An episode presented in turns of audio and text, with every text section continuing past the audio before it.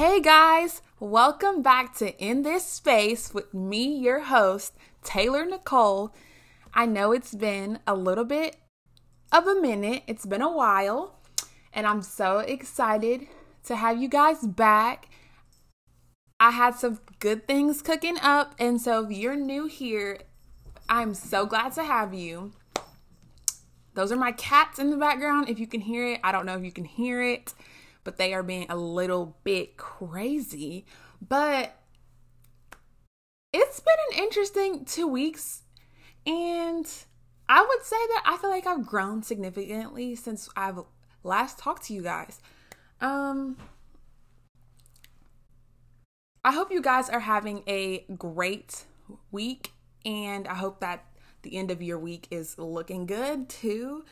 Take this time to really just decompress, de stress, and get into the word and just take time to kind of slow down, whether you're doing your hair, whether you're in the car, whether you're at school, whatever. Just take this time to kind of just tune in to the word of God for just some minutes, a few minutes. Um so last time we talked about um the fruit of the spirit and what that looks like and you know how we truly obtain or grow those those fruits of the spirit. And so one of the fruits of the spirit that I'm going to talk about, the first one is love. And I know we all love love. We all love love. I love love, you love love.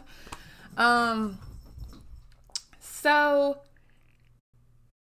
when thinking about love, is it a feeling because I know we're in this age of just, oh, romance and I love love, you know, but is it a feeling or is it an action? I mean, in the Bible, in the Bible, is it a feeling or is it an action? So, when thinking about that question, the first one that comes to mind, above all things, is agape. And agape is Greek for sacrificial or unconditional love, self sacrificial love. And that is what Jesus Christ, that is what God embodied. That is what God embodied. Um so the first scripture to really discuss this is going to be written by the apostle John and he was writing to promote the intimacy with God. So this first one is John 3:16 and he literally writes it out right here. For God so loved the world in this way, he gave his one and only son so that everyone who believes in him will not perish but have eternal life. God sent his only son as an atonement on that cross. He died for our sins, and that is love above all things. Um, that's what we want to embody. He loved us enough that he sent his sons for us specifically. Um, that sacrifice is bigger than anything.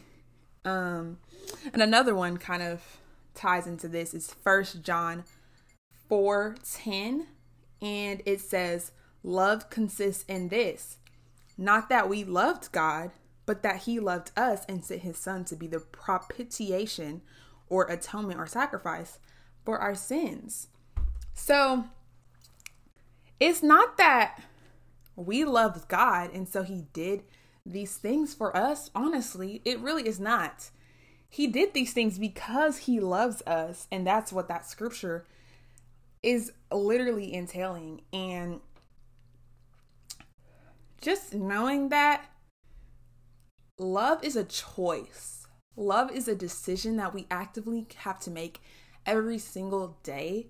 Love is a decision we make, love is a choice that we make. And therefore, also, when you make those choices and those decisions amongst one another, that might give you that feeling of love as well. But it starts off with a decision or a choice. Now, the one that most people do know um, is First Corinthians 13. And this one was written by Apostle Paul. He was writing to the church of Corinth. And he was pretty much saying here, let's start at um, 1 Corinthians 13 4. It says, Love is patient, love is kind. And that is pretty straightforward right there. Love is patient, love is kind. Love does not envy, is not boastful, is not arrogant, is not rude, is not self seeking, is not irritable, and does not keep a record of wrongs. So, in that, love is not prideful and it's not selfish. And love, it says, finds no joy in unrighteousness but rejoices in the truth. Love, it affirms things that don't that um it doesn't affirm things that don't glorify God is what that scripture right there says. And it bears all things, believes all things, hopes all things, and endures all things. So, love endures through thick and thin. This statement, this scripture, is the embodiment of unconditional love. And when you're loving and you're choosing that, you have to choose it through compassion. You have to compassionately love, righteously love through God. And you have to actively choose that and sacrificially you have to choose that like a lot of times it's going to be a sacrifice that you have to make. And that really embodies who God is and he wants above all for us to love each other like he loves us. And there also are three other types of love which is super interesting when I was um, studying that Eros, which is one that is only supposed to be discussed and saved in marriage, and that's the marital love. So we won't get into that one too deep, but that's marital love.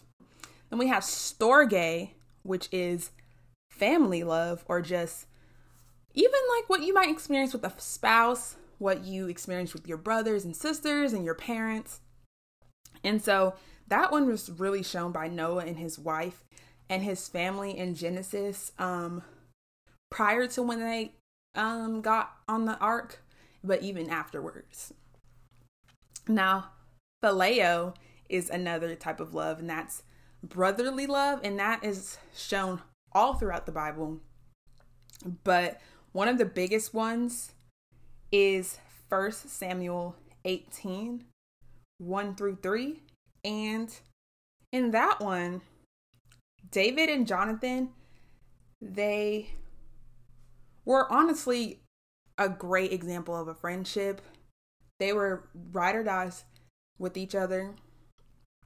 And this scripture says, When David had finished speaking with Saul, Jonathan committed himself to David and loved him as he loved himself. Saul kept David with him from that day on and did not let him return to his father's house.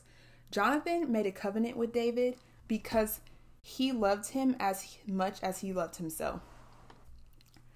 And even like the they had just battled um David had just battled Goliath and everything. And knowing that he's like he's literally allowing Jonathan to stick by his side, ride or die, fighting these fights, you know, he's a, his number one commander in the army and he's choosing to um really just to have him at by his side. Now if you think about all of these you really can embody all different types of love within your communities within your families within your households. But overall god wants us to embody that agape love over anything. That is the biggest one. So, the question that I'm going to leave you guys with is what do you think is holding you back from either showing that agape love or maybe think about a situation where you um really were hesitant? Because we all can be honestly we can all be really hesitant when it comes to certain situations where we think oh this situation doesn't need that anymore. We don't need that in this situation. So a big one um, in the bible is your enemies. You get in an argument. You have enemies okay? We create enemies. And um it's like how is that situation any different than your friends your colleagues you have to treat that situation even though it's so hard you have to treat that situation with the same consideration. You have to show that agape love. You have to show that family love. You have to show that brotherly love. All of that needs to be shown in all situations even if it's with our enemies.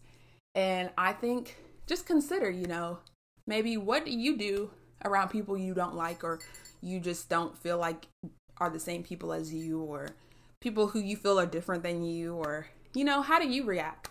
Or maybe how do you think you've shown agape love? So just consider all those things because i know that realizing like situations like this don't only apply to people that we like.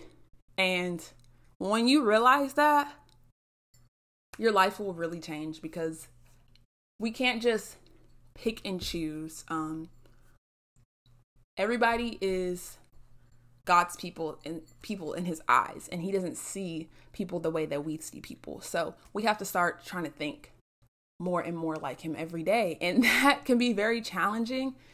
But I just leave you guys with that question. Just think about how you can really show that agape love and how you can, you know, start thinking differently towards your enemies or, you know, pe- not necessarily enemies, but I guess people you don't like or people you might have some transgressions with. But that's all we're going to talk about. I know that was a lot. I love love and I'm praying that you do too. And thank you guys for tuning in. I hope you have a blessed, blessed day and see you next time.